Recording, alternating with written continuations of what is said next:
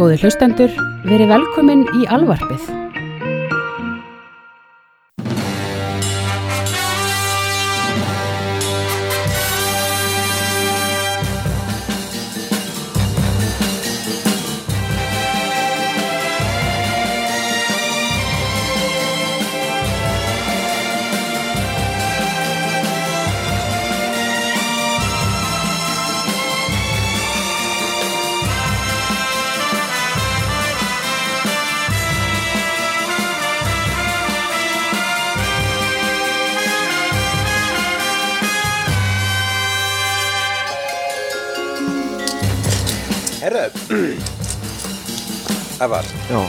Sjáðu fyrir þér Ég vil nú sjáðu fyrir þér Jésu ok. Ég myndi að Jésu sé líka einhvern veginn Alexander Mikli. Ok, Ég myndi að nú að þessi persóna sé líka kona. Já, og á þrjá drega og 8000 manna her af óspjöllum hermönum og þá höfum við Daenerys Stormborn einnig þekkt sem Khaleesi einnig þekkt sem e, móðir dregana einnig þekkt, þekkt sem Sú Óbrenda einnig þekkt sem síðasta Targaryen stelpan einnig þekkt sem stelpan með silfurhárið einnig þekkt sem Máni lífsmýns ég vil nú samt að spyrja, hvernig kemur Jésu inn í þetta? hún er svo mikill Jésu Hún er samt ekki að fyrirgefa ofinnum sínum. hún er að frelsa þræla, hún er frelsari Kanski Spartakus þú frekar eða? Ég myndi, sko, hún er svolítið mikill kommunisti eins og Jésu var og uh, er líka úr einhvers konar miðaustri. Og uh, ég finnst bara svona líka veginn, það er meira sögn í því að segja Jésu heldur að Spartakus. Býtu komu nú ekki að norðan í miðaustrið? ah, Jésús minn. Ekkert gaman að tala við þig um Daenerys Stormborn Jó, það, það er nú alveg hægt að segja fallet, margt fallet um Já, það sem ég var að segja var ekkit fjarrir læg og mér varst það bara mjög góð kenning. Mér, ég, ég er alltaf á því að sko mér finnst alltaf svo aðstæður þegar sko, evangelistar og svona sannkristi fólk og eitthvað svona, fólk sem trúir þessu. Mm. vegna þess að ég veit ekki, ég veit ekki hvað rök er eða þú veist veruleiki. Og hérna og er að halda alltaf fram sko að Jésu kem aftur í annað skipti the second coming. Já. þau eru löngu búin að missa því. Jésu er búin að koma svona fjögur þúsund sinnum síðan að koma einu sinni. Það er fullt að Jésu búin að koma. Superman er einn af af þeim. Daenerys Stormborn líka. Mm. og uh, og já, mér, það er, minn, það er eiginlega minn nýjir svona uppáhalds í þessu er, er hún Khaleesi? Mm. yes Khaleesi. Hún er náttúrulega frábær karakter. Uh, hún er samt svona einhvern veginn að þróast núna í, í seríunni. já, já, Það er, það, er, það, er, það er alls konar, hún er sína verið grimt já. Það, er, að henni sko, það er að getur ekki birtast- alltaf verið Jésu Það er að byrta stönnur hlið á henni. Völdin, sko. já það er, eh, við, fá, við, fá, við vitum meira um í rauninni Khaleesi heldur við vitum um Jésu Krist Vissulega. vegna þess að það búið í biblíunum voru teknar burtu alveg bara heilu kaplarnir af, af því sem gerist á milli þess að hann var bann og fullorðin Mhm. tóku úlingsárin alveg í burtu tóku uh, hans hérna, þú veist, tóku hérna, frá kaplan þegar hann missir sveindóminn, það hefði getið verið mjög aðtiklisverið partur. Það er reyndar alveg slatti af sögum af Jésu til sko, sem að hinnir og þessir söfniðir skrifuðu um Jésu mm. og það var að meðal hérna, uh, sögur af því þegar hann er yngri. Eitt dæmi er það sem að hann er að leika með einhverjum vini sínum upp á þaki Já, og hérna strákurinn, vinnur hans dettur á þakinu og deyr. Og Jésu sem sagt er sagaður um það að hafa valdið þessum strák einhverjum skada vegna þess að þú veist þetta skrítin krakki alls konar vissin já, og Jésu tekur sér svona, svona smá augnablík lífgar strákin við til þess að strákurinn geti sagt nei, nei, það var ekki Jésu og síðan deyr hann aftur ok. Og þetta er allt saman sko bækur Þetta og, gerðu þeir í, hérna, í Torchwood þáttunum. Já, þá lífgöðu þeir alla í fyrsta þættinum. Þá voru þeir með eitthvað, hérna, tæki. Það er Torchwood er svona leinu þjónasta í Wales sem að rannsaka geimverumál Mhm. svona X-Files í Wales spin-off á Doctor Who. Og þá voru þau með svona gemverugræður sem lífgæði fólk við í smástundum til að svo við getur leist glæpi en sem hættuður af, af móralskum ástæðum að nota þá græðu hvað tók það í langan tíma að fatta að Torchwood var í anagram af Doctor Who? Ég fattaði ekki upp að einn spýtur, ég sagði það í einhverju, í einhverju YouTube, einhverju, einhverju svona nörda hérna, bloggi á YouTube. já, ok, En uh, Já, þannig að sko, en getur ekki verið að Jésús sé bara, hafi bara verið einu gaurinn á sínu tíma sem kunni CPR kunni hérna, lífgurðu aðferðir. Ég veit ekki, ég meina, veist, eins og ég líti á Jésu þá er hann eina fyrstu ofurheitjunum, sko. Já, nema hann er það ekki vegna þess að komið fullt, fullt ofurheitjum undan honum sem er Jésu og einmitt mikið allavega sem kraftaverku sem um Jésu er byggðar á mjög mikið af því sem að var í sögurnar af Hórisi Mm. úr forn egiskri trú og uh, eins og bara er raunin með mýtur og trúabröð og þetta er bæði, þetta er bara ævintýri og ævintýri taka fyrirmyndir frá öðrum ævintýrum sem koma undan. Þannig að það voru sko ofurheitjur sem koma undan Jésu og það er til dæmis heilt ofurheitjur lið sem bjóð upp á Olympusi Vissulega, grísku, vissulega. grísku góðafræðin og svo eru bara svo tökum bara eiginlega alla guði sem að koma undan Jésu Þeir eru hans mörgir eitthvað þannig að hann er ekki fyrsta ofurriti, hann er bara fyrsta ofurriti sem einhvern veginn sko Já, hann er svona, þú veist, hann tók, hann, það, ég, þú ert ekki svo fyrsti sem segir þetta allavega. Ég sagði, ein, ég sagði nota verið eina fyrstu ofurheitjunum Já. Uh, Þótt að það sé alveg 100% rétt að það eru 5000 ára saga af ofurheitjum á undan. Já En hann er allavega sko fyrst, hann stál sko svona smá hérna sviðinu. Hann er kannski svolítið meira svona Marvel ofurheitju vegna þess að það er svona, hann er, hann er svona hið mennska einhvern veginn skín í, í honum, sko. Já, er hann samt ekki meira DC upp á það að hann er Superman og hann er svo rosa eða svo marga, eða svo margt sameiglegt Já. Já, það er nú, það er nú samt Superman eiginlega tengir meira við gýðingahefðina og, og, og sem sagt Moses.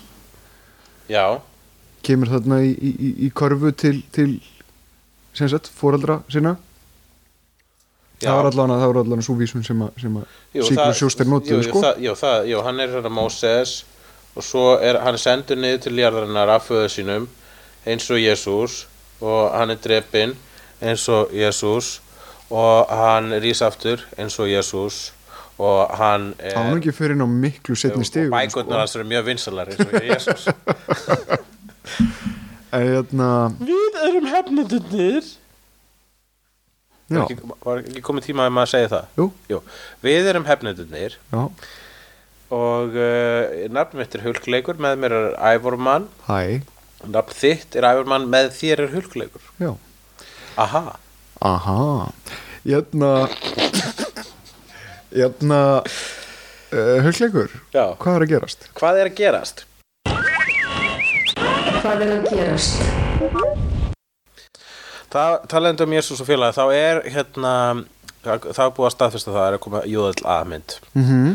uh, Justice League of America sem að er í rauninni sem sagt, DC útgáfan af Avengers er réttar sagt Avengers er að Marvel útgáfan af Justice League of America. Vegna þess að uh, í, þrátt fyrir að við erum báðir meira Marvel heldur en DC, við erum Marvel hausar frekar en DC hausar þá er raunin svo verðum að horfast í augu við það og viðkenna það að Marvel hefur verið að stela frá DC frá upphafi nánast allavega að nota sömu hugmyndir eins og við segjum, þá eru ekkert nýtt undir sólinni. Vissulega mjög reglulega líka en ég meina þetta þetta er náttúrulega uh, fræði sem ég okkur öðru. Ég meina þetta, þetta er allt remix á hvort öðru.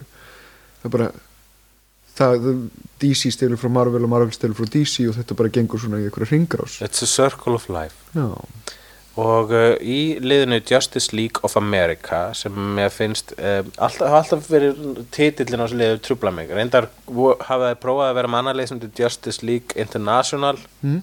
eða bara Justice League. Vegna þess að hversuna er of America? Já, og líka það er, sko, Superman er búin að segja sig úr bandarækjunum, það gerist í einhverju leikilsögu ekki fyrir svo lungur síðan að Superman í einhverjum DC Comics hann sagði sig ú- að- hann sagði af sér bandaræska ríkisborgarréttunum hann vildi ekki lengur tilheyra þessari þjóð. Hann fannst bæði aðstæðanlegt að tilheyra þjóð sem að hann var bæði pólitískum ástæðum, hann var ósamála því að, það, að, að bandarækjunum voru að gera einrásir í annu lönd. Já, og líka að uh, hann fast aðstæðanlegt að tilheyra einhverju einni þjóð. Þannig að tilheyra jörðinni. Auðvitað. Og þannig, þannig ættur þeir allir að hugsa. Þetta er mjög, mjög já, svolítið mjög- Jésu mjög fallegt. þetta er það sem Jésu myndi gera nema hann og hann var, fór í lið er í liði sem heitir Justice League of America ásamt uh, Batman og Wonder Woman Flash, Martian Manhunter Hawkman uh, Green Lantern og einhverjum öðrum. Mm Nú, ætla, nú er Zack Snyder búinn að staðfesta það að þriðja myndin í þessum super, nýja Superman-bálki já, verður rauninu Justice League mynd. já Kannski verður ástaþrýrningur með uh, Wonder Woman. Það hafa, hefur verið bæði skrifað í blöðunum að hérna, Superman og, og Wonder Woman e- eiga sér eitthvað óskastund og síðan hefur líka verið skrifað að Batman og Wonder Woman á sér eitthvað óskastund. En það er bara of lítið sem við vitum til að getum talað um þetta ráði lengur. Ég við veitum náttúrulega að leikonan hún sómi sér vel, mér finnst hún svolítið töf Hún er mjög sæt, ég elska hana Mm. uh, fyrirfram uh, En talað um sæta konur Emilia Clarke mm. sem að leikur hana Khaleesi. Uh, Hún er búin að taka við hún að fara að leika Söru Connor í nýju Terminator dæmi Já, Matt Smith er hann líka. Já, Matt Smith, þetta verður nörda himnaríki Það er, það er Matt Game Smith, of Thrones. þekktur sem Doctor Who. Game of Thrones uh, og Doctor Who gangin á bar og hitta Terminator. Uh -huh. Hva, Er ykkur fleiri annánsaðir í þetta dæmi? Uh, ég er ekki búin að kynna mér þetta Málið er það að ég er ekkit svakalega spenntur yfir Terminator rebooti Já. Það að, þú veist að ég, það er, þú veist, var ekki Matrix basically, þú veist, það er nýja Terminator Er sagan líka ekki búin? Sagan, hvað ætlar að endur taka þetta aftur þeir fóru með þetta í, í svolítið hakk sko.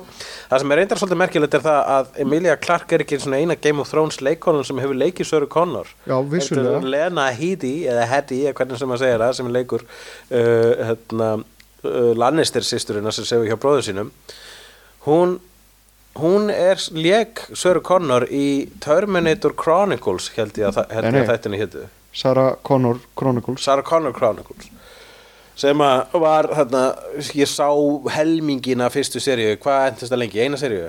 Ég man ekki. Já, þar var hún hérna- það var hún Summer Glá eða Sum- Summer Glau Mhm. sem að leki í Firefly. Já. þar leik hún Terminator. Hún var flott Terminator. Firefly og Game of Thrones gangin á bar og sagði Terminator. Hei, hvað með smá Doctor Who? En Ma Matt Smith veit ég ekkit hvað er að fara að gera þetta en ég minnst gaman að hann er að fá hlutverk. En ég meina, þú veist, ég spyr mig ég meina, þú veist, Ég er bara að segja, mega tvær Game of Thrones leikonur leika Sir Connor. Er það ekki að finna orðillat? Það er, alveg takmörk sko. En ég er aðla, það sem ég veist leiðilegt er sko, ég hefði viljað sjá Emilio Clark uh, fljúa uh, á svona ó, frumleri slóðir. Já, ekki á eitthvað enn eitt rýbútið og, og, og Terminator þarf ekki að rýbúta það er bara að gera ég, þú veist, það er, hversin ekki bara gera nýja nýtt fransæs þar sem að velmenni ráða heiminum? Þarf það að vera Terminator? Það má alveg gera eitthvað nýtt. Terminator er 80s Já, en það er síðan sorgarfréttir hérna. Community já. er cancelað Þetta allir mikill í sorg á mínu heimili. Ég elska community. Mér finnst þetta Það var náttúrulega pínu slömp þarna enginn einhver fjórða sísón og ég held að það slömp hafi svolítið kostað framtíðina en þeir voru nú alltaf á the bubble. Sem er svona sjóma slangur yfir það að, að, að þeir voru alveg við það að vera cancelu við vorum mjög mikið að svindla á döðanum Já, það eru konu 97 þættir. 97 þættir að snill 97 þættir af Community. Já, það eru þrýr þættir samt ennþá ofháir það eru þrýr þættir umverulega upp á það að þeir komist í svo kallað syndication sko. Þegar þú þarfst eiginlega að komast yfir 100 þáttatöluna til þess að, að vera syndikeraður sko. Uh, þá ertu raunverulega bara rúlandi í sjónvarpi bara eilífu og, og, og allir græða voða mikið pening sko.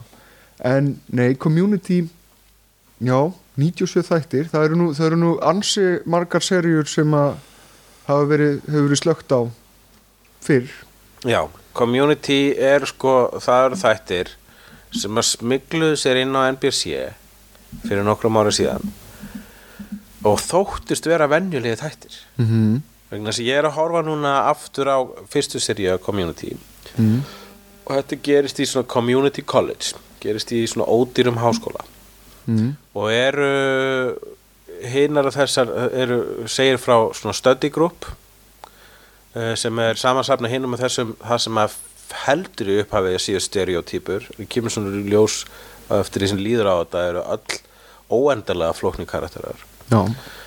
Uh, og þátturinn lætur eins og hann sé venjulegt sitcom með svona, með svona dæmigjörum amerískum bóðskap alltaf síðustu mínútuna en síðan smátt og smátt fer að fatta að þetta er einhvern veginn snild þegar smátt og smátt rödd uh, sjóranörsins uh, hans, Dan Harmon fer að heyrast betur og betur Þetta er náttúrulega sko þáttur, sjónvastáttur um sjónvastætti. Já. Þannig að þú getur séður umverulega all, alla sjónvastöguna fram að þessu, uh, allavega formin, innan í þessari seríu. Þetta er umverulega kurs í skilur sjónvasklápi, enda hefur Dan Harmon talað um það að hans uppbyldismóður var sjónvarpið. Sem sagt móðir hans hann er Cable, hann er Jim Carrey hann er, hann er, já, nákvæmlega móðir hans bent á sjónvarpið, hann hefur sagt frá þessu sjálfur sko. hún bent á sjónvarpið sem akkur, akkur, er ekki allt, akkur er ekki allt fullkomið eins og þarna þannig að hann horfir á sjónvarpið sem hefur fullkomna ástand þannig að maður segja að hann sé í rauninni bara svolítið Abed Já. sem er hérna svona eitthvað skonar sögumæður þáttana já, hann er Eh. allavega maðurinn sem, að, sem að ljáir þessum þáttum þetta, þetta, þetta yfirborð þetta, þetta, meta sem sagt meira Þetta. Abed er sem sé karakter sem er í þessum einna alpersonum þáttana community og er sem sagt maður sem að allavega annur alpersona heldur því fram að hann með Asperger í fyrsta þættinum þannig að það sem maður er látin halda um hann og hann er í rauninni í þeir, þessum heimi myndi hann vera skilgrindum með Asperger. En fyrir áhorfundum þá er hann einmitt sko bara, hann er að tala við okkur. Og hann lætur okkur alltaf vita í þessum þætti þá, þá er þetta þema. Já, já hann, hann, hann talar ekki beint við áhörundur hann talar við hinnar personunnar Já, hann raunverulega sagt, segir þeim þýður í svona þætti. Mm. það er mjög fallegt það er einhver snild í því að, já, hafa personu svo meðvitað um umhverju sitt að hún les það sem sagt og segi útskýri fyrir bæði áhörundum og fyrir öðrum sögupersonum hvað eru að gangi í gegnum.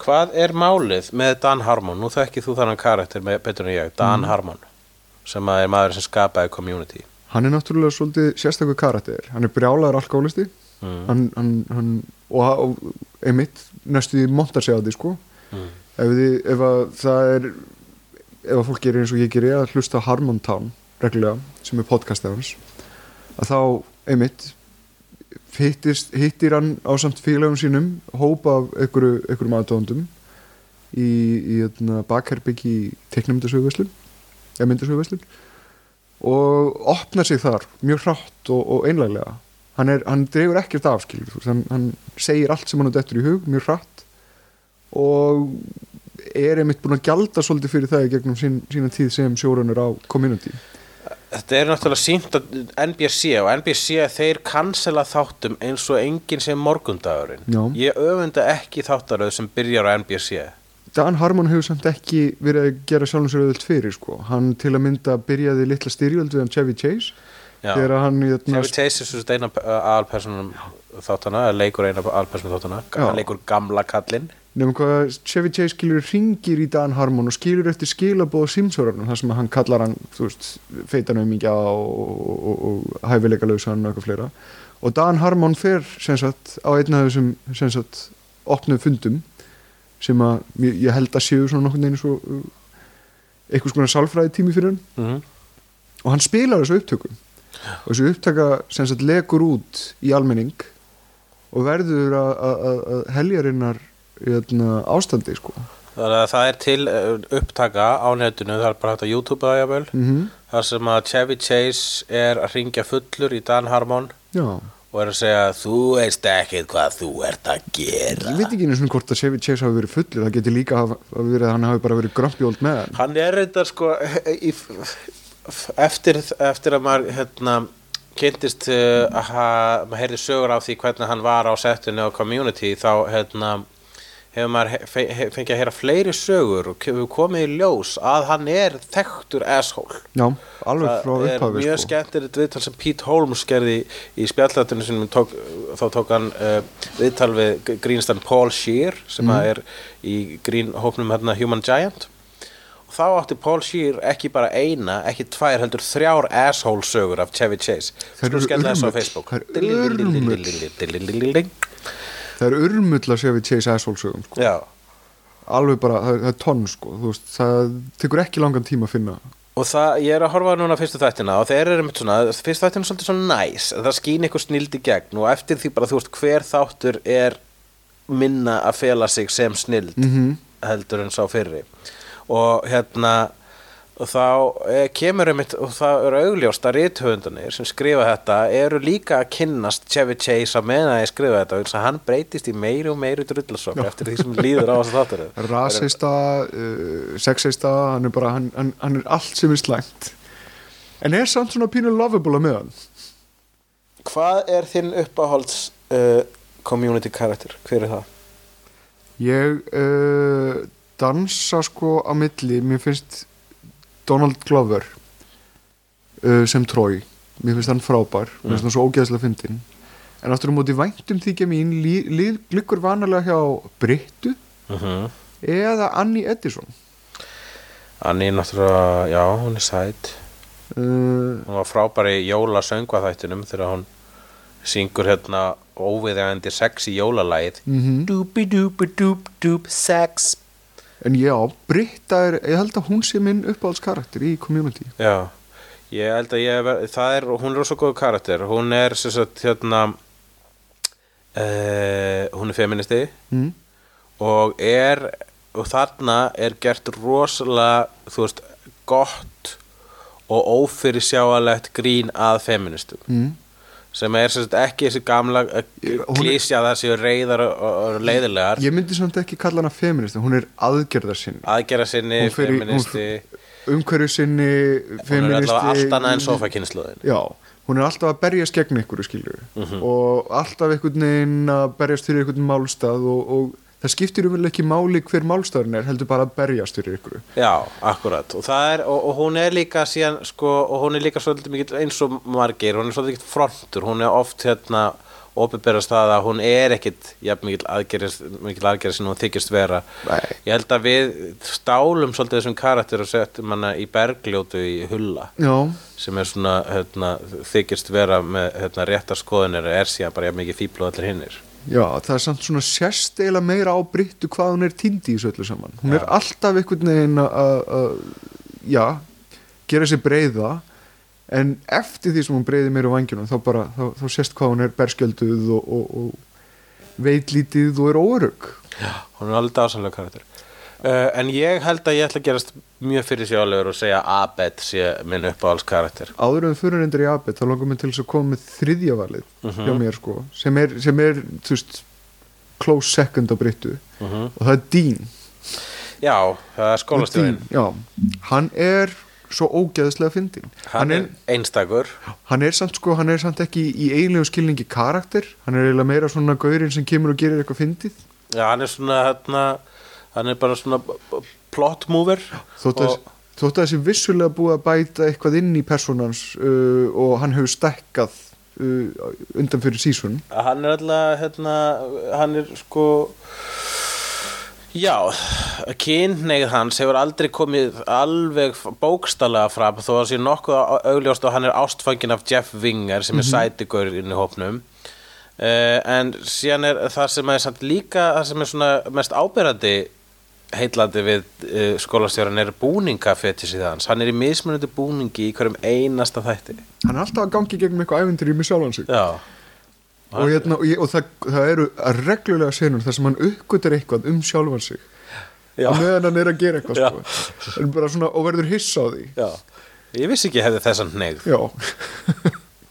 En hérna Abed hann er náttúrulega vissulega sem sagt hann er hryggsúlan í community. Hann er, hann er umverulega byrtingamind community. Já. Ha, Ef að Abed hættir þá er þátturinn ekki lengur til. Nei. uh, það má alveg bara færa rauk fyrir því að þetta sé draumur Abed.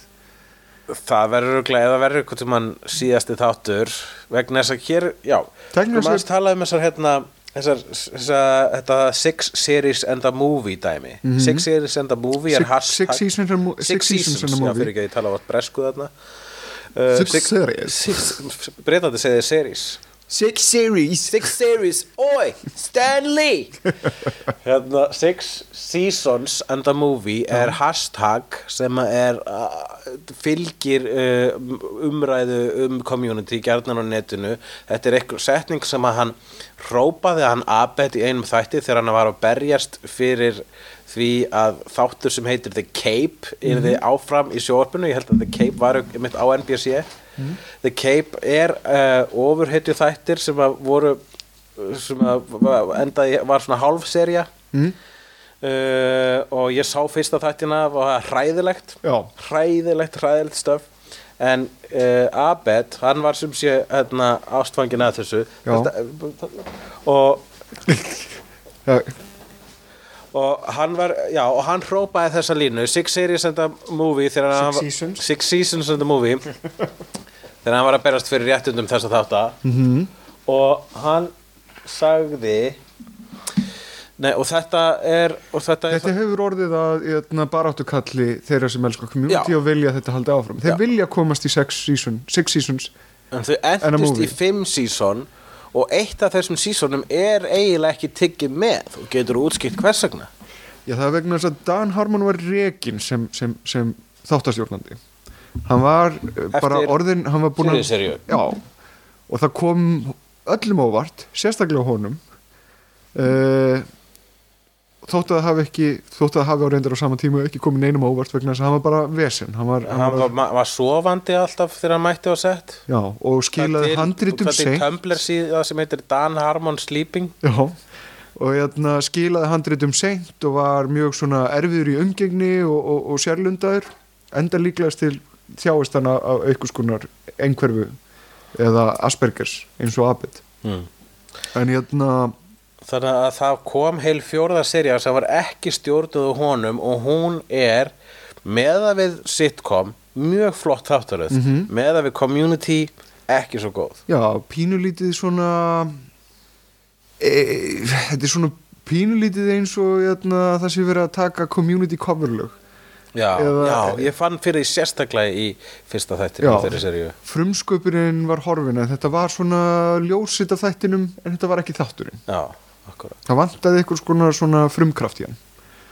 Uh, þetta hefur nú í fymta sísoni sem er eiginlega reboot á seríunni uh, þá er uh, rætt um þetta ár sem The Gasleak gasleka árið. Já þannig að karakterinn tala um tíma sinn í fjórðu serju sem hérna gasleika árið og þess vegna voru allir einhvern veginn aðeins verð skrifaði þá vegna svo að gasleiki í skólanu sem þetta gerist í. Já, að enginn hefði sér eðlilega það var, það var, eitthvað, það var eitthvað í loftinu. Er, þetta er eitt af snildunum við community það er þetta mera mera dæmi þetta metafísiska dæmi uh, og að hérna cool, cool, cool, cool.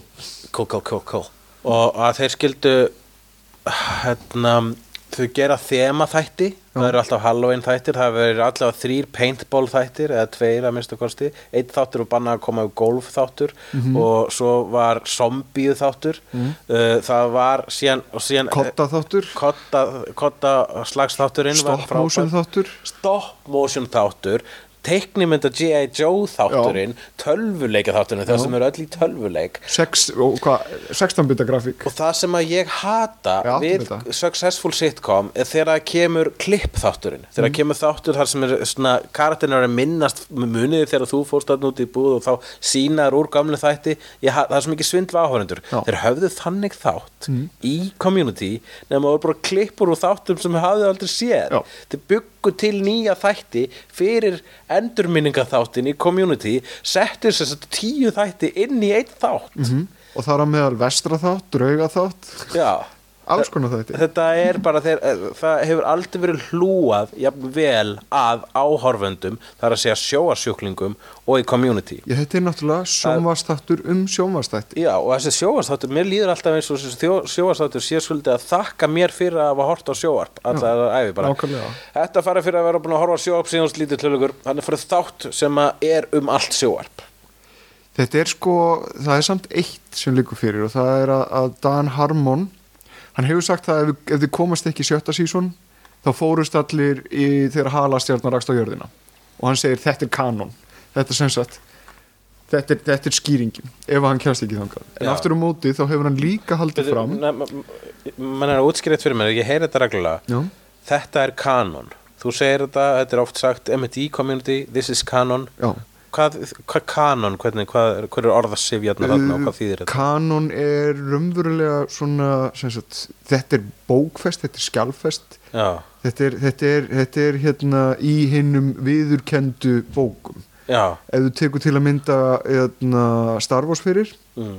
þá eru myndirnar þær eru kanon, þær eru það sem gerðist raunum veru og það sem er augreitis myndasögur og sögur og annað slikt, þær eru ekki kanon Dr. Who þættirnir eru kanon Dr. Who útfarsleikurinn er Já. ekki kanon já, ok, þú varst að segja hvað já nema hvað hérna, uh, Dan Harmon hefur haldið í fram að uh, sagt fólk sé að kvistla eitthvað staðar á göngum að uh, þeir ætla að reyna að koma þessu á fót til dæmis á Netflix það er það fyrsta sem ég hugsaði bara um leiðu ég frétta af þessu að það var búið að cancela community en hversu áttu búið að cancela þið? Þrísvar? Það er alltaf rúmur sko. um að það sé að fara að hætta svo var það cancelað en byrjaði samt aftur og svo, þá bara hálf þátturöð og svo var algaurin sem gerir þetta gott rekin þetta er bara, það er búið að hamra á þessu. Já, síðan hefur sem þetta er ekki alltaf skrítið verið vegna þess að það er oft ef þættir eru of góðir þá er hamrað á þeim. Þá er eins og, eins og okkur öll reyna að koma í veg fyrir þau að gerast. En síðan hefur þessu líka verið stilt upp á móti serjum sem eru mjög grimmar og stórar eins og, eins og Big Bang Theory og annars líkt. mm. Þannig að, þú veist, áhörundahópurinn sem hefði hort á community, hann er upptekið með eitthvað annað á meðan, þátturinn í sýningum. Já, en ef á, áður hópurinn sem að hefði hort á community ætti frekar að hafa bara, hefði ekki dótt að vera eitthvað hefði hefði bara átt að, að gera Mm.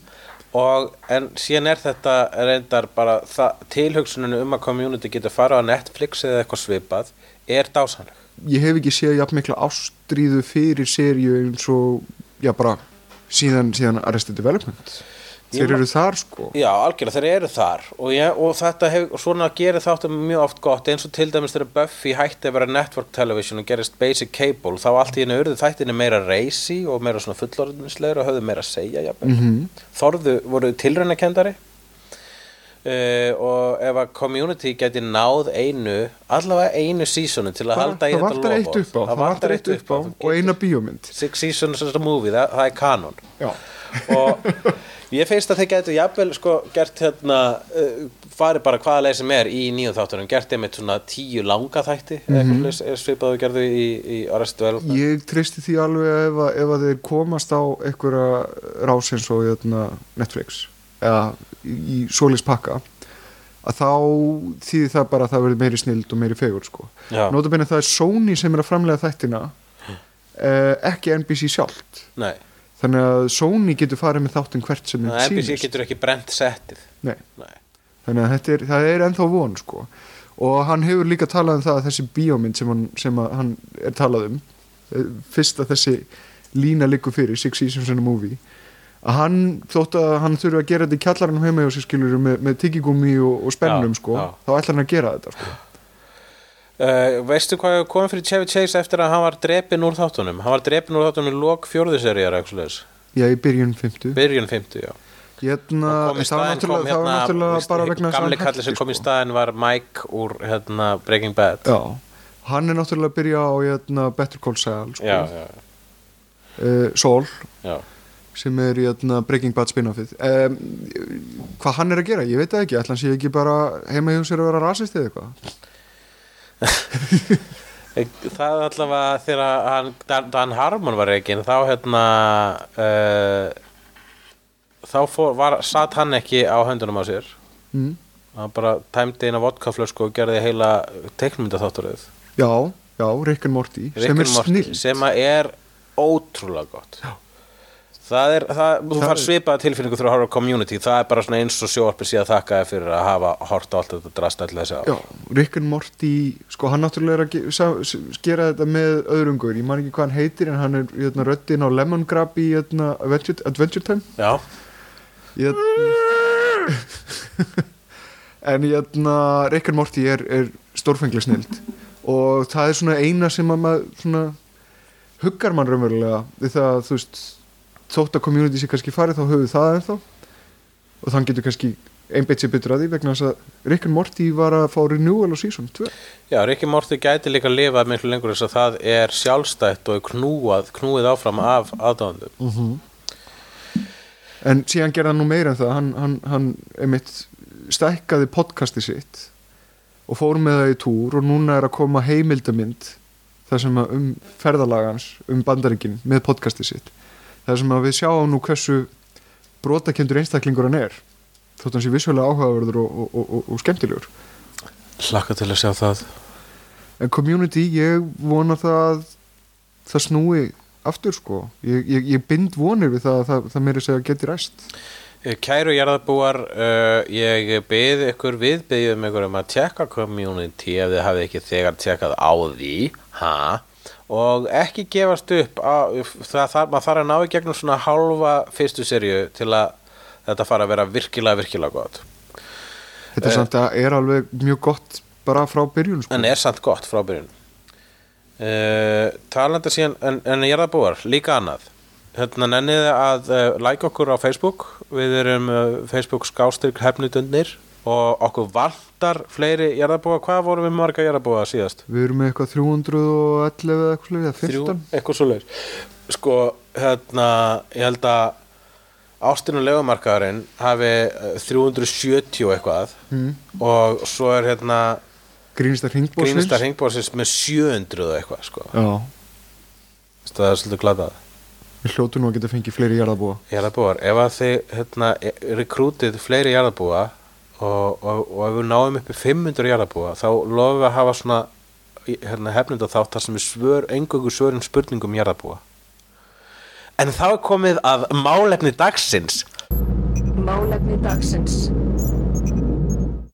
hvað er málefni dagsins? Já Það er umverulega spurningin hvað er nörd hvað þýðir orðið nörd hvaðan kemur orðið nörd og eh, skilgrinir þú sjálfa þig sem nörd Já, þetta spratt upp hérna, umræða hjá okkur en daginn þegar við vorum að stinga, við vorum að spá í að hafa nýjan lið í þættunum okkar sem að þú vilt kalla nördaglerugun mm. og ég var eitthvað svona í einhverju tilvistakreppu þegar ég stakst upp á þessu vegna þess að mér fannst að vera eitthvað svona þurfum að vera að nörda allt? Ég, sko, svona, við erum búin að segja svo oft orðið nörd að það er svona orðið svolítið gengisfalli og það er svolítið mikið nota í dag nörd og nörd er svo normaliserað að það er eiginlega táknar ekkert neitt lengur. Alveg svo líka, ég langar bara til að vera sérstakur. Mér langar bara að vera sérstakur. Að meðan að, að, meðan að, að, að vera nördir orðið já, almennt ástandskilu það er, ekki, það er ekki að vera úrrak það er ekki að vera einhvern veginn settu til hlýðar í það samfélagi Já, og þess vegna ef við köllum eitthvað með nör, eh, svona, nördaglerugun þá er, hvað, áttu þið bara glerugu vegna að nörda er obviously Tækla bara- þessi hipstergliðu Já. núna. Já, akkurat, og svo er sko er orðið nördur svolítið orðið eins og hipster það er orðið svona áleika gengisfalli og ég vildi að þessi dagskálegur myndi heita með okkar augum mm. og er vísun þá í ágæti sjóastátt á rúf sem ég finnst reynda þjófnaður frekar en vísun Já, vísun og þjófnaður, meina það er það sama við höfum komist að einhverju hér í hefnendum þá er þetta allt sama tópaki en en hvað er nörd? ég, ég menna það er eins og ég skilgreini nörd þá er það bara að hafa ástriðu fyrir ykkur Mm, að Og- vita mikið um eitthvað eitt áhugamál. Já, kafa djúft í hugmyndina sagt, eða, eða eitthvað skona áhugamál. Kafa því að það djúft að, að, að, að, að þú veist allt um það þú lifir og hærist í því og þú skilgreinir svolítið út frá því. Og þú kafar djúft í sjóvarstætti og kvikmyndir mm. og ert þá og eitthvað í comics já. Og ég skrifaði myndum nörda með. Otto Geir Borg. Já, hún hétt Astropía já. Og þar, mitt, þar veltum við rosalega mikið fyrir okkur hvað er að vera nörd. Uh og gengum svolítið út frá því að veist að nördarnir í Nexus eru nördar. Mm. það var mjög mikið hérna, bug þegar við þurftum að þýða þetta yfir ennsku hvort við ættum að kalla, kalla á geeks eða nerds eða hvað Geek og nörd er einmitt sko, það er munur á því samkvæmt einhverju sem ég gróf hérna upp á netinu. Vissulega. Við erum ekki með neitt, neitt slíkt skilur við erum ekki með það á Íslandi við erum ekki með sko, orð yfir geek Já, nörd- frekar en nörd. Nörd þýðir umverulega annað á Íslandi en þýðir til dæmis á ennsku sko. Já, minn samkvæmt einhverju svona útlistun hérna á, á uh, The Interweb þá eru við geeks frekar en nördar. Mm. Uh, Nördi eru henni sko hérna Gaurarnir með pocket protectors og, og Já, þeir eru svona meiri hérna, social, eða svona félagslega van hæfir. Já, ég meina ef þú skoður Revenge of the Nerds þá er það ekki beint bíónördar eða comicsnördar. Þeir eru reikniheilar og, og, og, og, vísindanördar. Já, eitthvað svo er hérna, hérna vísindalúðar jafnir, lúðar að uh, nördar þeir eru sko þeir nota PC en, en geeks nota Maca mm. nördar eru sko socially hérna uh, félagslega van hæfir Já, en, en geeks geta sagt, geta átt samskipti út fyrir sinn ein hóp. Mm uh, nördar mynd, hér er sagt að myndir sem nördar fíla eru Lord of the Rings, Battlestar Galactica Star Trek og Matrix. En geeks eru svona meira í Anchorman, Donnie Darko Tron og Office Space. Já ok, mér finnst þetta undarleg splitt Já, þetta er fíla bara bullshit sko Þetta er náttúrulega táknar ekki neitt. Mm. Þetta er, er aðteglisvert sko. Það er náttúrulega sko Þegar öllur á bátnum kvöld þá eru allir flokkadrættir kjaftaði -hmm. Þannig að þú veist hipsterar, hnakkar, nördar og, uh, og indie típur eða hvað sem þú vilt kalla þetta Þetta er ekki til. Má man ekki bara þykja vænt um hluti án þess að fara í eitthvað flokk Já, en þess vegna hversin erum við þá viljum við þá kalla einhvern heilan lið nörda glerugun Ég meina fyrst að nörd þýðir ekki neitt. Já, kannski vegna þess að maður hefur bara skilgreint sig sem nörd í gegnum tíðina. Þetta er, þetta er Já, þú veist, það, þetta er, þetta er jæna, þjóðflokkur sem að maður tilhýrir já. Hvort sem maður ætla sér það eða ekki. Einmitt, það, get, það má vera. Ég meina, þú veist, til dæmis það að þú verslar reglulega í Nexus, þá hlýtur að vera nörd. Mm. Uh, samt ver, Veslar Megar mjög reglulega sér í Nexus er hann nörd? Já, hann er líka listamæður Já, þá, held er að listamaðurinn tromba nördin þá? Já, ég held að listamæður er trompin nördun Ég heldur að listamæður þá farið leiði fyrir svo miklu sko. Uh, en hérna hvað ætla ég að segja uh, Jú, það að hérna, það að ég vill ekki kalla mig nörd er í rauninni, þú veist, ég vill auðvitað kalla mig nörd, ég bara, ég bara er for argument's sake Já. að segja hversna þurfum við að kalla okkur nörda viltu kannski kalla það listamann fyrir ykkar?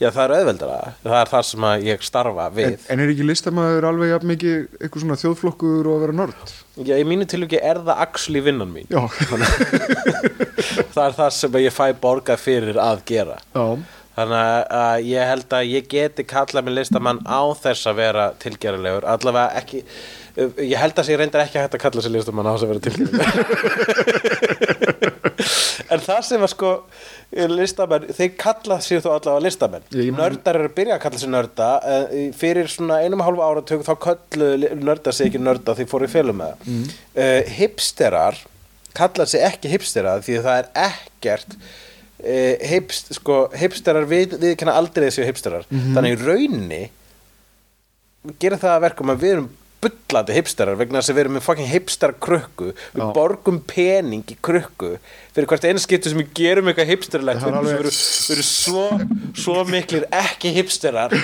að við hendum hundrakalli hipsterkringuna ef við slísust til að segja eitthvað innan gæsalappa hipsteralegt. Við erum mestu hipsterar í heimi. Og já, takk fyrir þessa skilgringu uh, ég held að sko að sé pínu gæti verið pínuð að detta í það að sko nördar fara að verða hinn nýja hipster og bráðum verður sko nördin eins og hipsterinn að því leiti að hann hætti að viðkjanna sé nörd vegna þess að það er svo ókislega tilgerðilegt. Að maður þú veist, ég þetta vil ekki setja einhvern stimpil á mig ég er ekki einhvern svona Er þetta ekki, er þetta hipster að tendin samt að vilja ekki tilheyra? Jú, akkurat, að því leiti er ég að því leiti er ég eitthvað skona hipster þó mér finnst ég ekki vera það. Ég, ég, ég er til dæmis aldrei í mjög mjóum buksum að þá Já. sérst sjá allir hvað ég er með stóra rass Nei, ég meina nördar vilja skilur og það er, það er það sem er ákveðið þakklæð í er, er það að fá að vera hluti af þjóðflokknum nörd uh þá ertu ekki lengur einn, þá ertu ekki lengur skilur einn í fríminútum sko. Ultimate barátta hvers nörds Mm. er að vera ekki lengur einn ég meina pældu í sko Freaks and Geeks Mm. þar sem að hérna, The Geeks þeir saminast í því að hlæja að Monty Python og, og svona Mhm. sem sagt, mynda kvikmyndaklubnum Þeir eru, og, í Dungeons and Dragons og horfa Monty Python eins og allir nördar gerði árið 1980 já, og ég meina Star Wars er líka annað saminningatók nördan sko.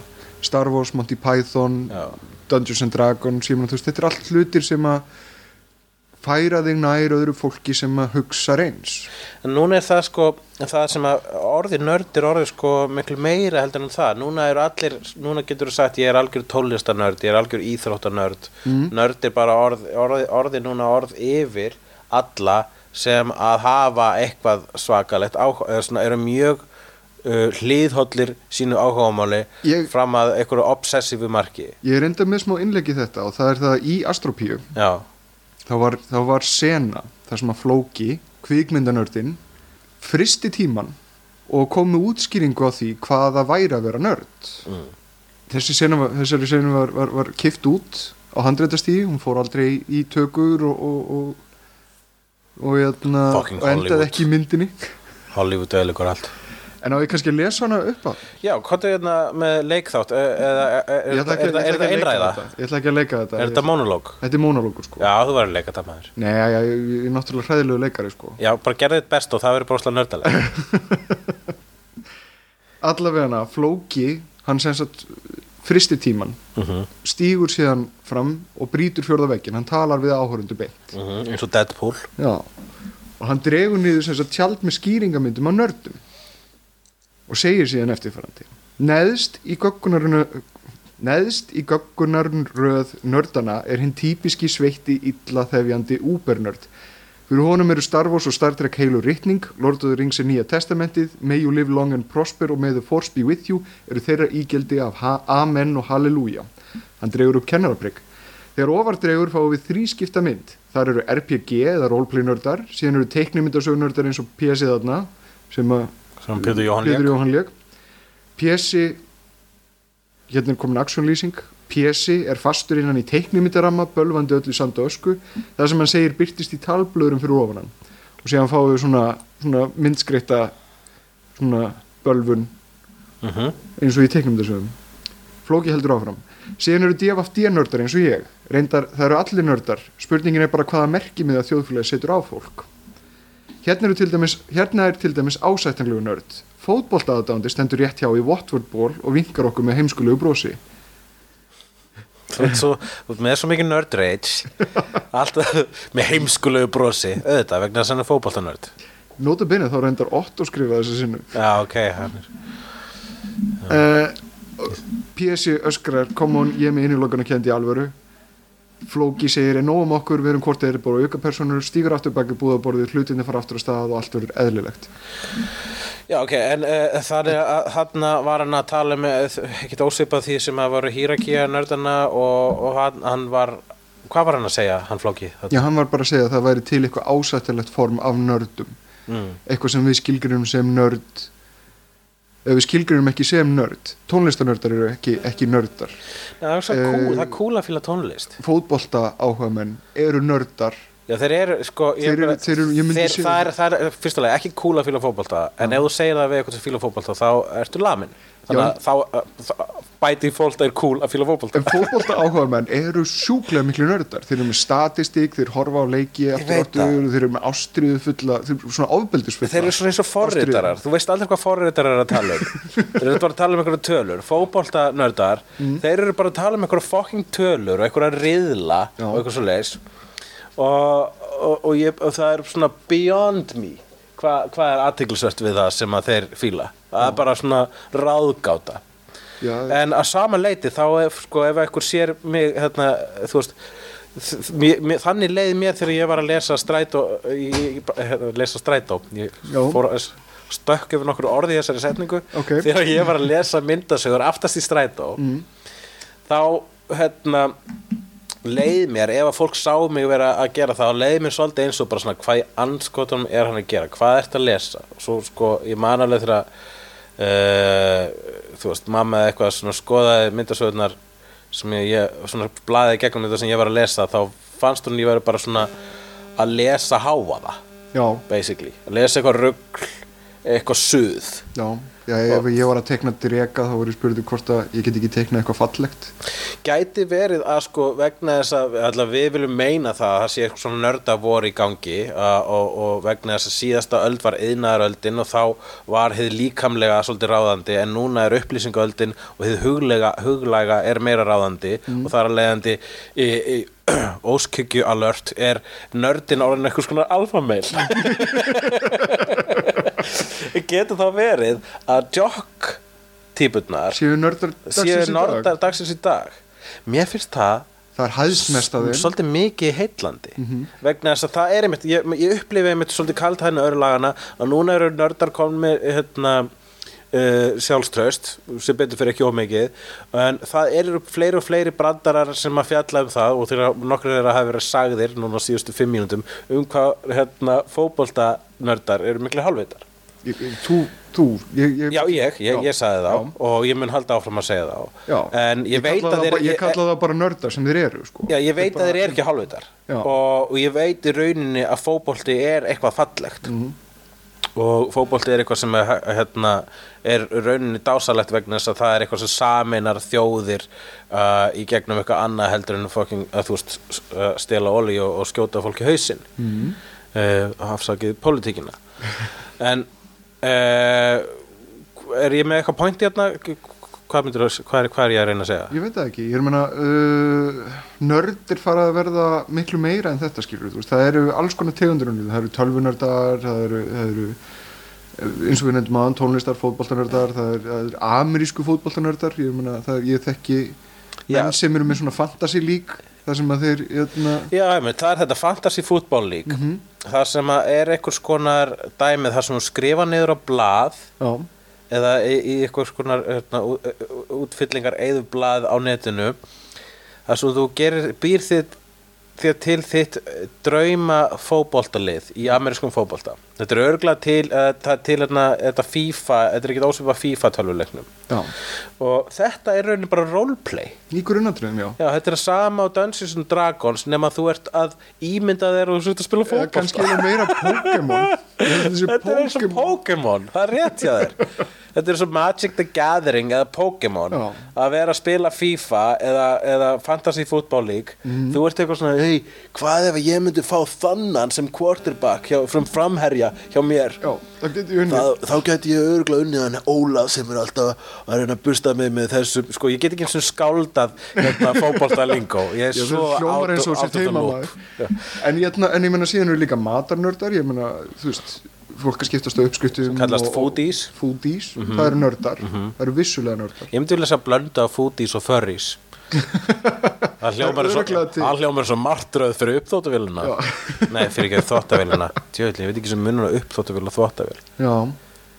Ég finnst því stundum vera sko bara Ég finnst því stundum ekki kunna neitt síðan hef ég, síðan hef ég að hitt nörda. skilgreininguna. Ég er Excel-nörd. Ok, ég er Excel-nörd. Já, Og hvað er það? það er það að vilja setja allt í Excel. Að bara skipulagningar Svona eins og Justin Bieber. fíl. Ég las nefnilega stöður að Justin Bieber vill setja allt í Excel. Já, ok. Það er áhugaður áhugaður upplýstum En sko, ok, förum þá aðeins dýbra Förum að óþægilega slóðir. Já, Sko, ok, ef við getum sagt það að nörd er það sem að eh, hérna ja, það sem gerir þér nörd er þeim það að þú hafir áhugamál og sinnir því að miklum uh, móði mm. hvað en er, spilar ekki líka inn í svolítið sko, hvað getur við sagt, æskandin jú, svolítið hvað, hérna, til mér hver ert þú? hver er ég? Já, hvað, hérna hvernig varstu í barnaskóla? Já, ég er að menna, ég elskaði myndasögur og, og uh, Já, ég menna svona félagslega félagslega. Ég átti nú vini sem voru líka nördar, sko. mm. Þannig að, veist, ég get ekki sagt að ég hafi verið eitthvað eitthvað útundan eða, eða eitthvað tindur, sko. Já, já En það sem saminað okkur voru áhugamálin, skilur, sem voru einhverju tölvuleikir og myndasögur og bíó. En voru þið, eh, hvar í goggunarröðinni var þú og þinn vinahópur í barnaskóla í hérna, þeim, þeim, þeim frumskói, þeir, þeirri fæðukeðju? Við vorum svona bara félagslega afskipti, við vorum bara okkar Já. klíka og við vorum fyrir utan eins og hið- geeks svolítið í Geeks Já. það voru ekkert það mikið lamdir af þetta- það er pínu, það er svona að, það er ekki jafn ábyrjandi og það er í, í, í bíómyndum og sjóðarstættum Þau mætti eiginlega kalla Freaks and Geeks heimildamind um æsku mína. Já, ok, já, já, já. Vi, já, ég myndi eiginlega ég fattaði það ekki, já, já, ég var líka í skóla, en ég var náttúrulega ekki í barnaskóla þá. Freaks and Geeks er mentaskóla, er, er gaggó en Það jú, Það er umverulega skilur barnaskóla árin eru, eru svona tiltölulega hlutlus og það er umverulega ekki fyrir í gaggo það sem að það sem að félagslega hliðin fyrir að spila meira máli og, var þitt gaggó sami skóli og barna? það var uh, skóli rétt fyrir ofan sko. þetta var á, á, á, á svipuðu svæði en þetta voru, þetta voru alveg sér skólar sko. það var Já. gaggfræðaskólinn og síðan var barnaskólinn Ok, og þá í gaggó þá allt í hennu byrjaði svona að umhverju vera meira hostile já, Já. vissulega það gengur inn í þá, er þá, svona þá, þá fyrst fóru búlíðarnir að byrtast já, þetta er svo sker í milliþróskasti sko, gaggó unglingar eru náttúrulega bara Sökkar sko, gaggó er bara eitt leiðilegsta tímabil æfi minna sko. Það svona, það er bara eitthvað sem það býður af sér. Já. og, Þar- og reynir að Gaggó- halda heilanum upptekma með hann með því að, einmitt. Gaggó sko skapar bitra nörda. Já. Það skapar nörda bræðina og biturðina ég er samt sko, þú veist uh, ég til dæmis var hluti af einhverjum roleplay hópum og öðru slíku í, í, hvað heitir það, ekki félagsheimili na, félagsmiðstöðun þar sem sagt voru einhverjir sem að stopnuðu svona hópa þar sem að roleplay nördar hittust. Þið raunina á þeim tíma var það sem mér fannst vera ógisla cool og ég vildi óska þess að ég geti orðið. Því ég var fyrir neðan þetta. Í, í barnaskóla Þetta var samt svolítið áhverð Eitt skiptið þá var rætt við okkur. Þá var komið manneskja sem, að, sem sagt, var í félagsmiðstöðun sem settist niður með okkur og spurði okkur í fullri einlagni hvort að við varum að tilbyða djöflin Já Það, vegna, það var rúmor sem að það, var, það er bara einna skemmtilegustu miskilningur sem að hafa átt sér stað hvað varðar roleplaying system og sérstaklega Dungeons and Dragons eins og það eru svona galdrar og eitthvað.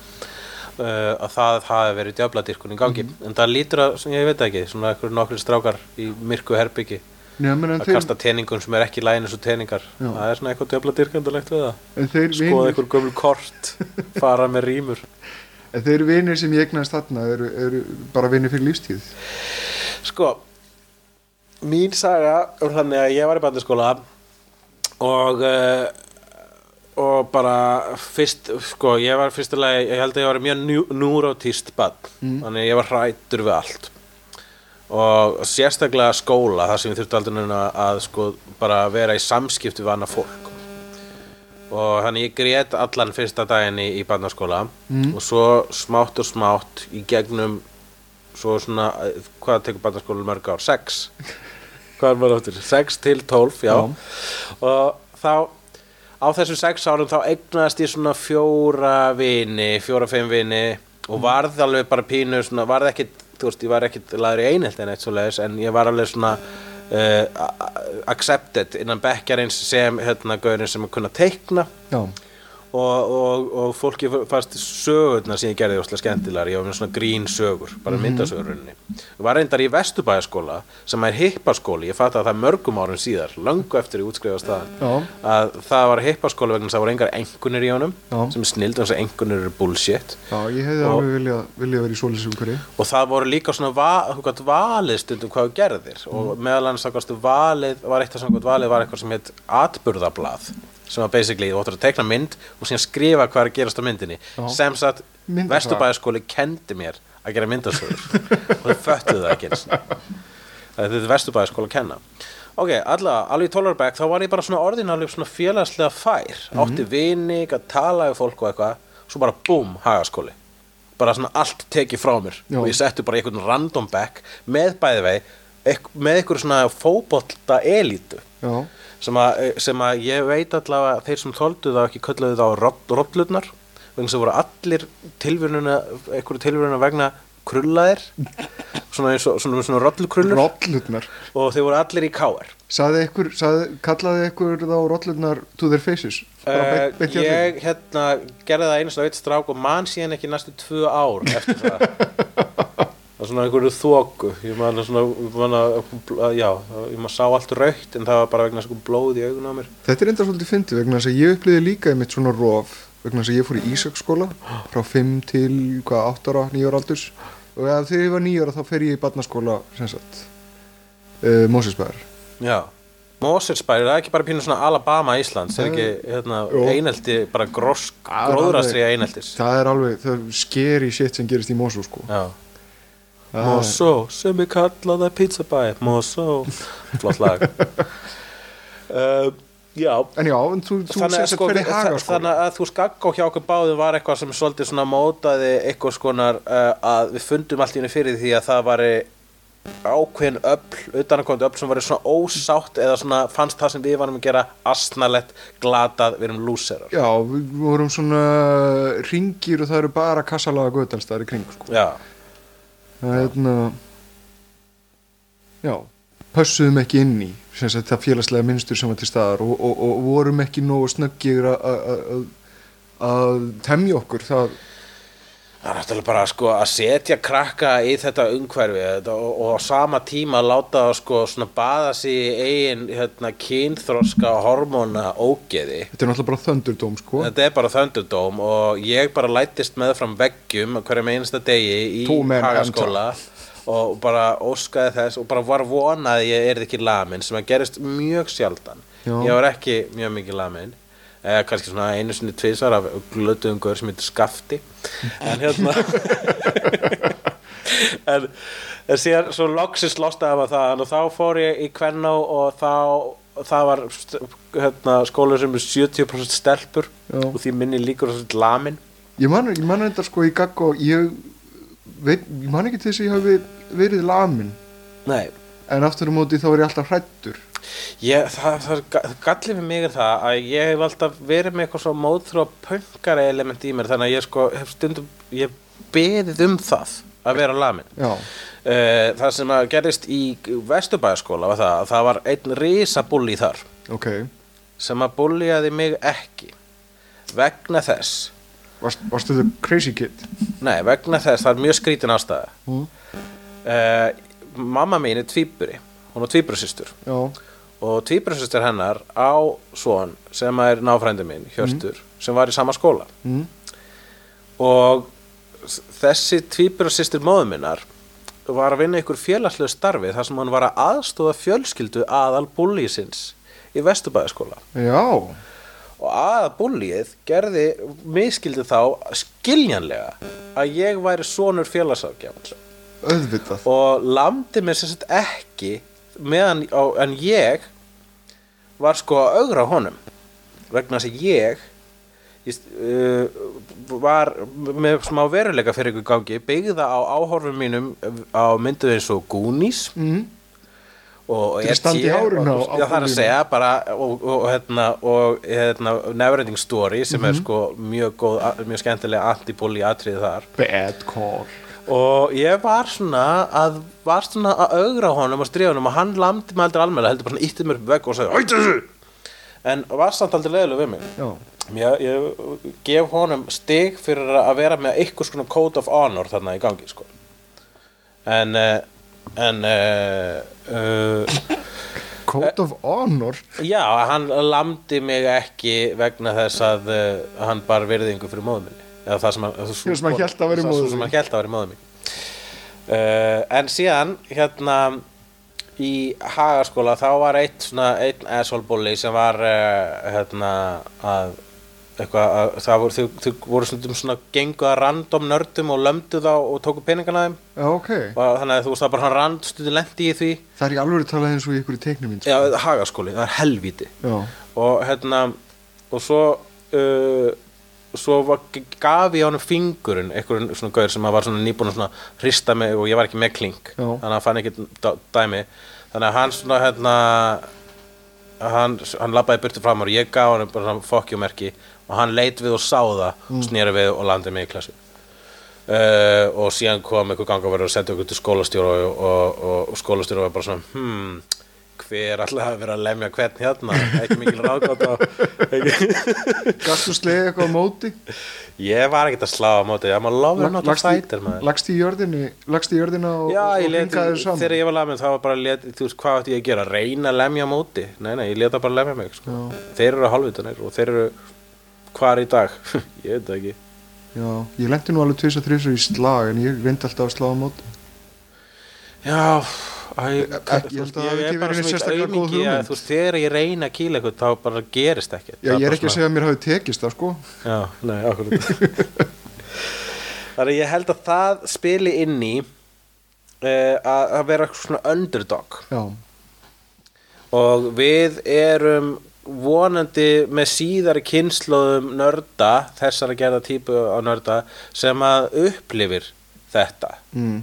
En um, það er hins vegar bara raunin svo að eilnældi er enn en þá í gangi og það það er bara það er hægt að tengja það við eitthvað flokkadrætti eins og hver er nörd og hver ekki Nei, það er bara aukaðatrið Þetta er bara eins og með uh, þessum við að tala um áðan. Þetta er hægt að vera líkamlegt og er farið að vera meira huglegt. Það er jötna, svona búlíismi í gegnum félagsmiðla og, og, og, og særandi Já, og, viðurstegum krakkar geta verið svo mikið fíbl sko. Mhm.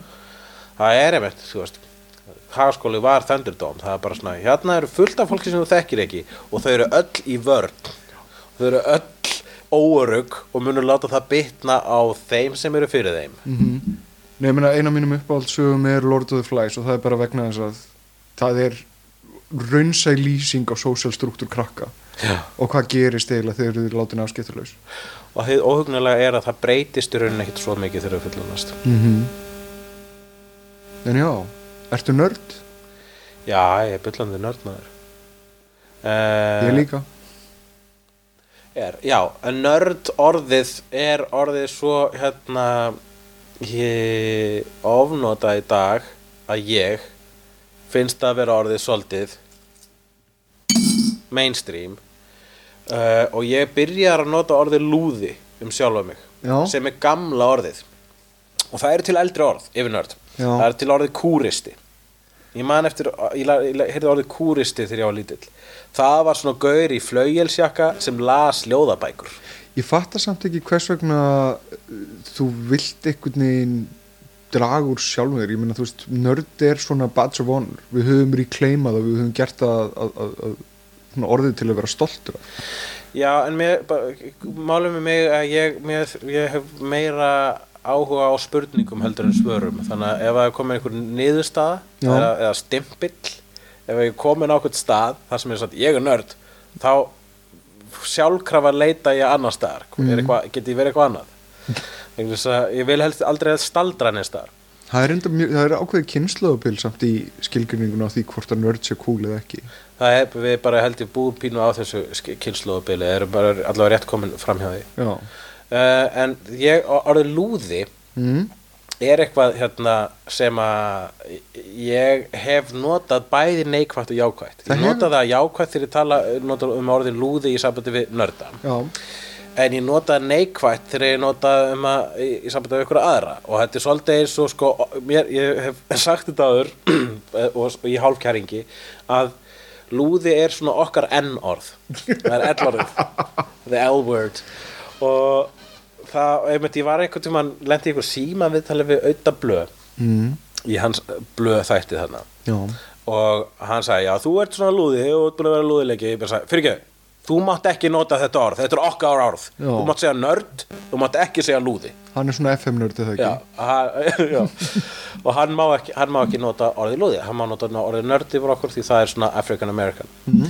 En, en, en lúði er svona nigger og það er svipað hérna, byttuna hans Chris Rock þar sem að hann talar um hérna black, ég held að hann segir bara black people og niggers. Já, og hann talar um sko the niggers sem er alltaf að eyðileggja fyrir black people. Ég byrst afsökunar í sig að nota þetta og ef þetta orð fyrir, fyrir brjósti á mörgum en ég er að nota það í samingi uh, þannig að ég hef notað sko, hva, hvað var það sem Chris Rock sagði? Hann sagði eitthvað hérna, að það kom alltaf eitthvað fucking niggers þeir eru alltaf eðilegja fyrir með hérna, það er þeir sem að ráðast á því þú meðan vorst að segja pening í hraðbankanum já, já hann, hann talaði samt aðalega um það að, jötna, að uh, ef að hvítu fólki var í nöp við uh, ennorðið Já, eða sem sagt einstaklinga niggers. Mér finnst ógeðslega óþægilegt að nota þetta orð. Það er ræðilegt, ég gera það sjaldan. Já, en hérna uh, en að black people, svart fólk að þeir hata niggers tvöfalt meira. Já, vegna þess að þeir eru að skemma, skemma ímynd já, já, Og hérna, ég er með svipa dæmi hvað varðar sko lúða. Mm.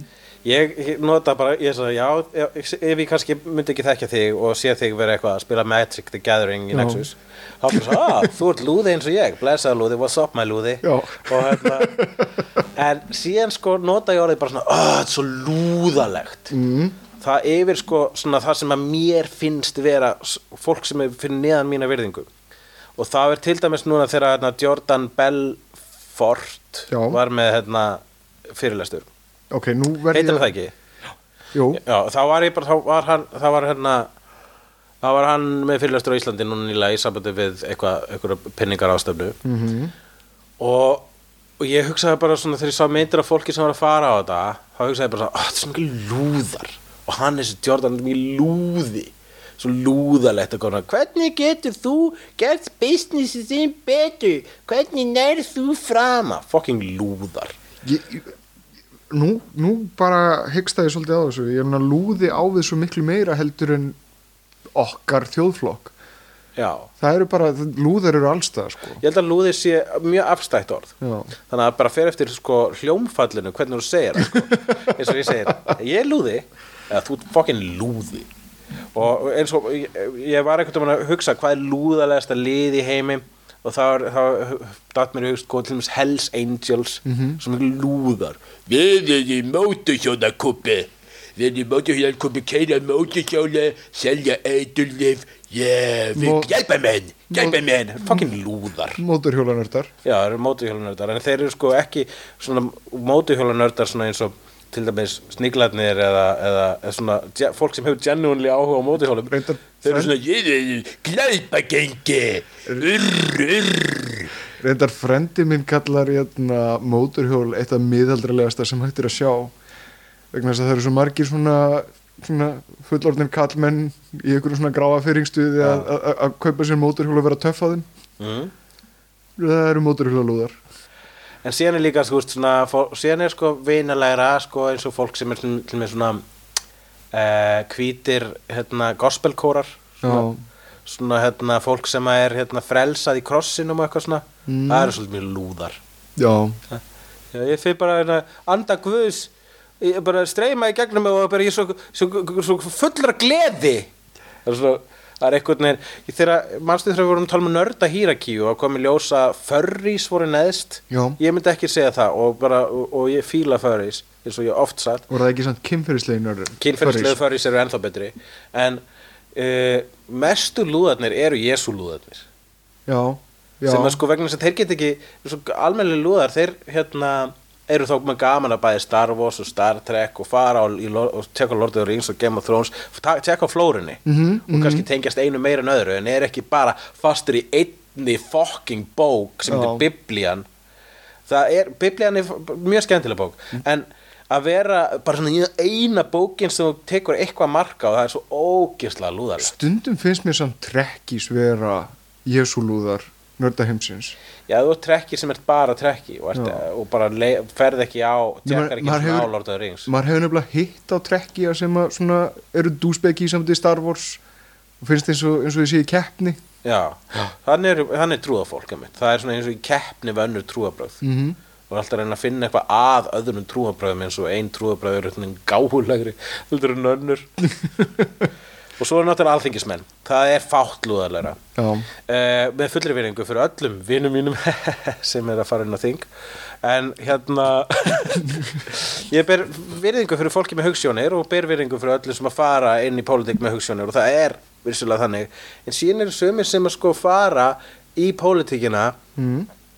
til þess að vegna þess að þeir halda það sem mest cool það er sama lið og sko býð sér fram í hérna uh, fjármála nefnd í mentaskóla ég skal fara í fjármála nefnd hver vill það Já, ég vil bara hafa stjórna, þú veist, geta talið, talið peningarna hérna sem fer í, í þetta ball Excel-nördar eru mjög líklir þangaðinn og ég ætla að vera formaður nefndaráðs. Why?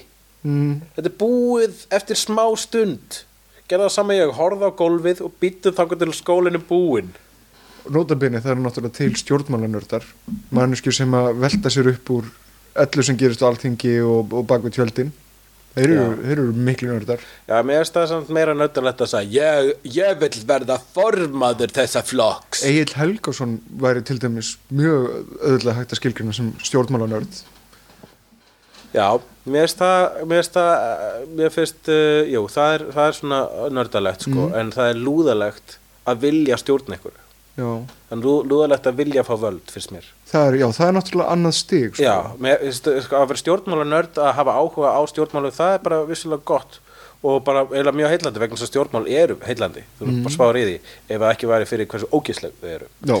En, hérna, en þeir sem að vilja bara, ég, ég vil vera fóringi þessa flokk svo ég geti stjórnað. Mm. Það er svo ógislega lúðalegt að vilja vera í stjórn, að vilja fá völd. Það finnst mér að lúðalegast þessi til er. Já, ég, mér finnst það líka bara ekki bara merki um góða manneskjöfi og segja svo er Nei. eða góðan karakter að vilja völd yfir öðrum, mér finnst það bara eiginlega svolítið hræðilegt Já, með grunar uh, fólk sem að svona villvöld það, grunar það græsku og bara það er bara þess að mannkinnsagan hefur kent okkur það Þú sko. tæknilega séð að loka á samtalið með því að segja ég vil ráða Já, þá ertu, hættur að tala við fólk. Stjórnmál eru bara líka svo ógislega lúðaleg þau eru sko vegna þess að þeirra fólk ég man eh, einhvern tímann þá var ég í, hérna, í úlningavinnunni og einn stelpa börstaði mig við að lesa Punisher-blað og sagði, hún kommentaði að væri, þetta væri svo barnalegt. Já. Þetta- er svo ógislega barnalegt. Og ég bara, ok, það er samt til eitthvað barnalegra og það er það að vera fullorðin í sandkassaleik Já. og það er það að vera stjórnmálamæður sem sagði Nei, en hann byrjaði hann sagði þetta og síðan vera að móta einhverju bara vegna þess að einhverjum gaur í öðrum flokkir að móta einhverju fucking lúðar. Ok, var- er þessu ekki lokið? Jú, ég held það. Eh, við getum talað betur um stjórnmál með okkar augum einhvern tíma setna eða með nördaglunum eða með nördaglirum ef, við að hafa kannski atkvæðgreðslu með lérðabúin það hvort að með okkar augum eða nördaglirum sé betra.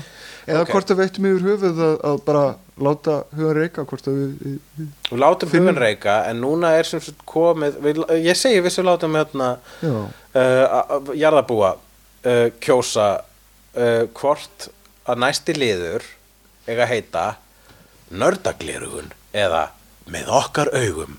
Þannig Ævar, þú vilt að uh, þetta heiti nördaglerugun já, ég vil að þessi þáttur þessi, þessi liður heiti með okkar augum. Uh, atkvæðir er uh, eða stjórnin eða völdin eru ykkar megin kæru jarðabúar sem ættu vera talsvert fleiri. Sem mættu vera talsvist fleiri. En við elskum ykkur öll með tölu. Mm og þá er komið að með okkar. Segjum núna báðir í einu okay. Ok. og þá er komið að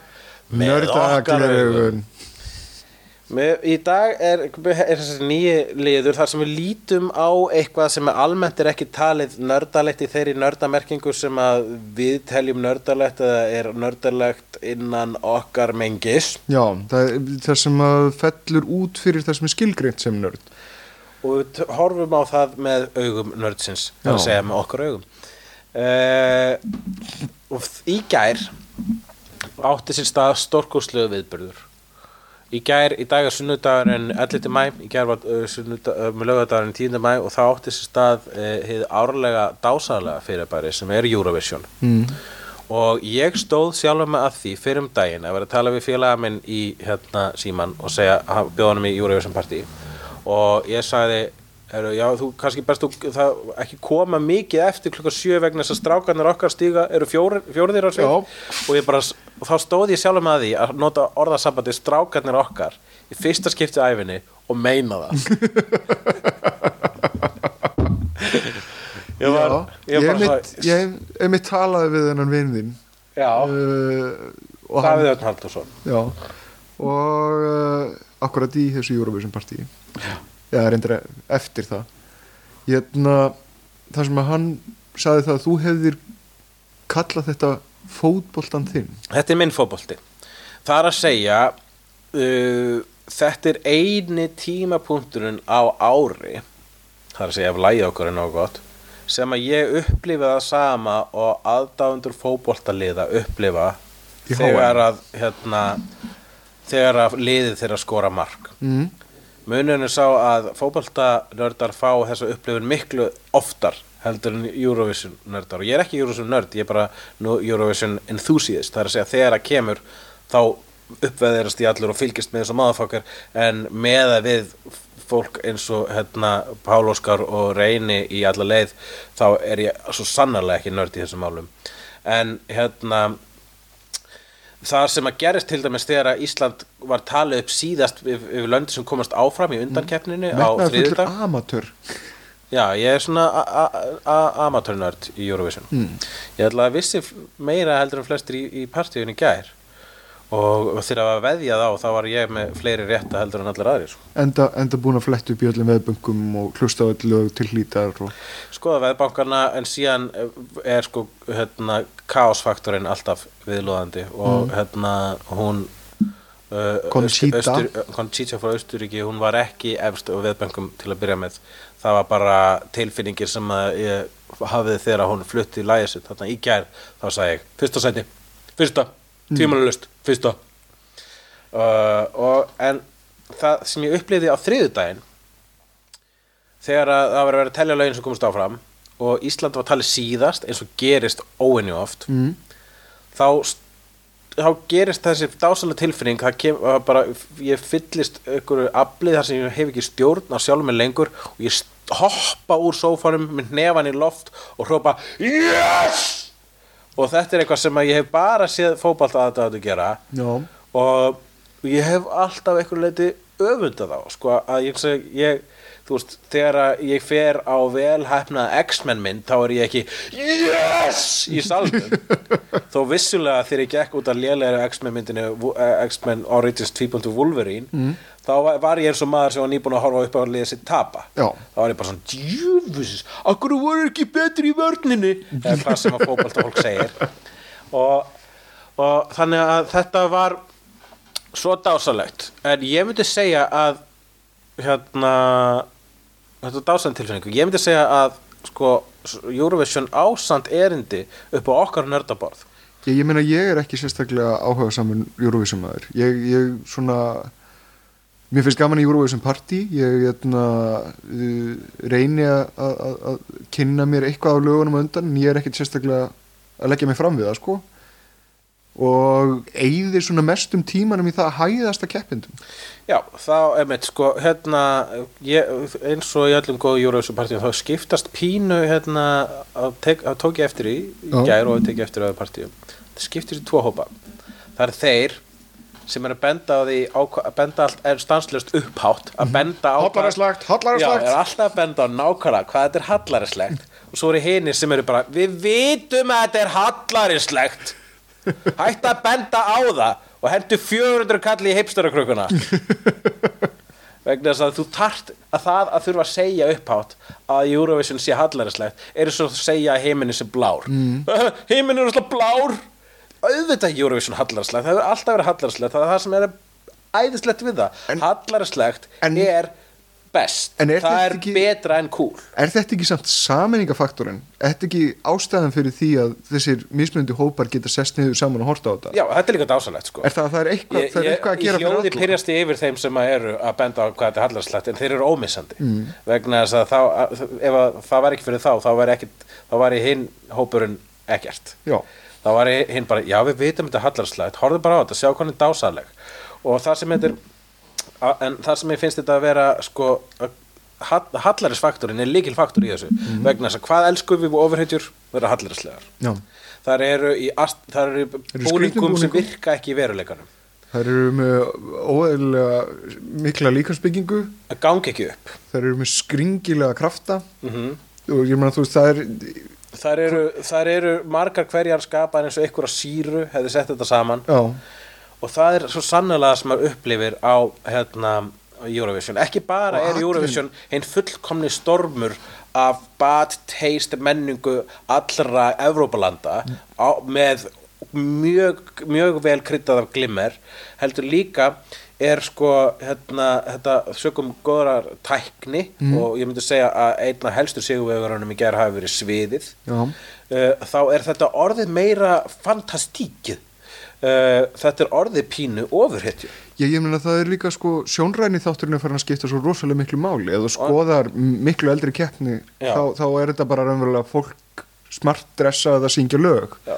en núna er þetta, þú veist manneskja í einhverju rólu eitthvað hamstrahjól, skeggjuð kona. Við lifum að visual öld. Já, um, það sem að hérna er það sem að er til dæmis þetta, er- tökum hana Conchita Mm. í gerð, Conchita Wurst. Þetta er þetta talandi um Jésu hér erum við komið við nýjan Jésu bara, og svo awesome. Það sem að ástæðan hún vann Mhm. er að hún er íkon. Hún er jafn íkonísk og Superman já, það er að segja um leið og sástana á stimpluð í minnið þitt. Mhm. þú bara, hvað er þetta? Byrju, þú hefur séð dragdrottningar áður en þú hefur ekki séð svona svona vel tálkað dragdrottningar íkon áður. Og hún er, ég held að hún veri miklu starri stjarnu heldur hún er í dag. Uh, það að hún vann Mm. táknaði eitthvað fyrir alla Evrópu. Það að Evrópu þjóðirnar kusu hana áfram sameinlega það var svo mikil, svo, svo mikil sterk skilaboð um þess að jákvæðni og ást og svo leið það sem að uh, Júrafsson stæri sér reglulega að vera vera eitthvað skonar fulltrúi eða þú vera eitthvað skonar ástarhátíð. En ég meina þú veist það er alveg fyrir einum og hálfum áratug síðan þá var Dana International kosin. Já, en Dana International uh, vissulega var fabulous en hún var ekki jafn mikið superhetja. Nei. Hún var ekki sko með S-ið á bringunni. Mm eh, S-ið á bringunni í þessu tilviki var skeggið á andlitinu. Já, sem að sko á, hefur, skegg hefur aldrei farið konu jafn vel í popsögu og Nei. í gær. Og hérna, þetta er sko íkoniskustu andlitshár sem hafa komið frá Östuríki síðan Hitler. Og má segja að ég myndi segja það að fyrir mig, í mínu hjarta þá bætti Conchita upp fyrir Hitler pínu í gær.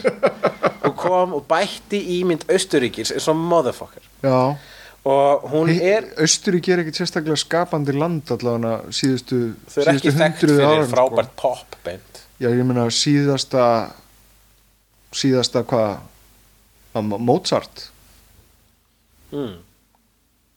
já, það er síðasta almennilega popstjarnar sem kom frá Östuríki í grunnatriðum? Já um, en hérna já, heldur, hún, heldur eru eftir að gera svona Conchita kúlur?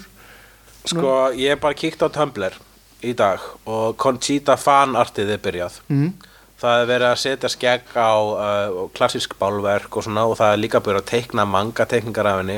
Og hún er nefnilega hún er manga, hún er, hún er teiknumyndu hún er, svo, hún er svo manga einmitt, hún er mjög manga.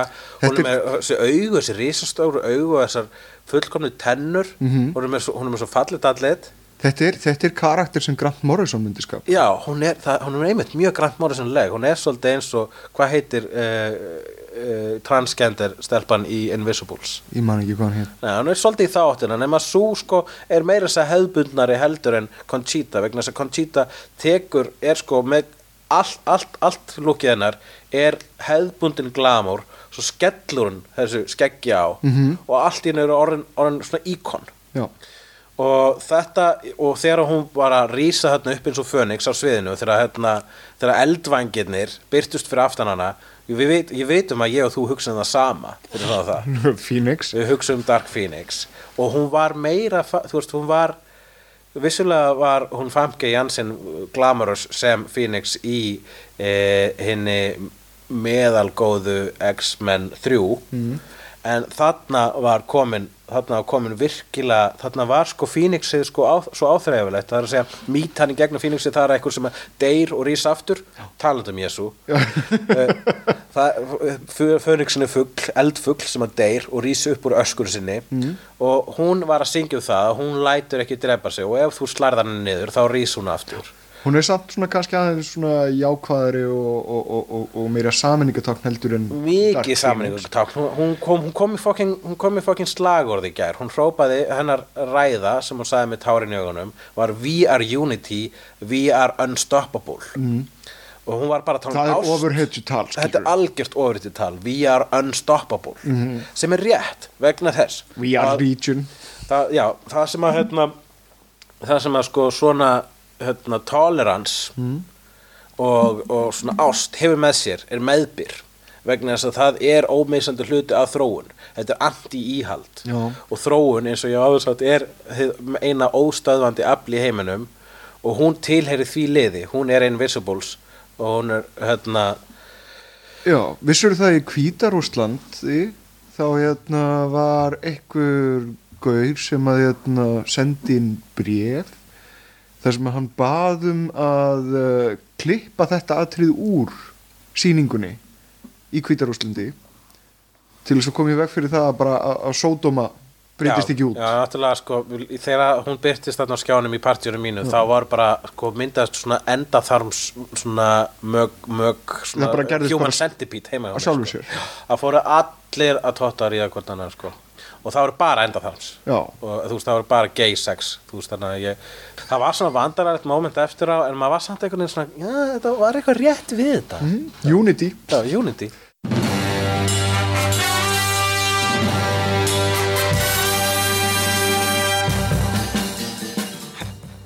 Hef, hef, hef, hefnundurnir voru Jóhann Ævar Grímsson og Hugleikur Dagsson upptöku stjórnaði Sigurlaug Gísladóttir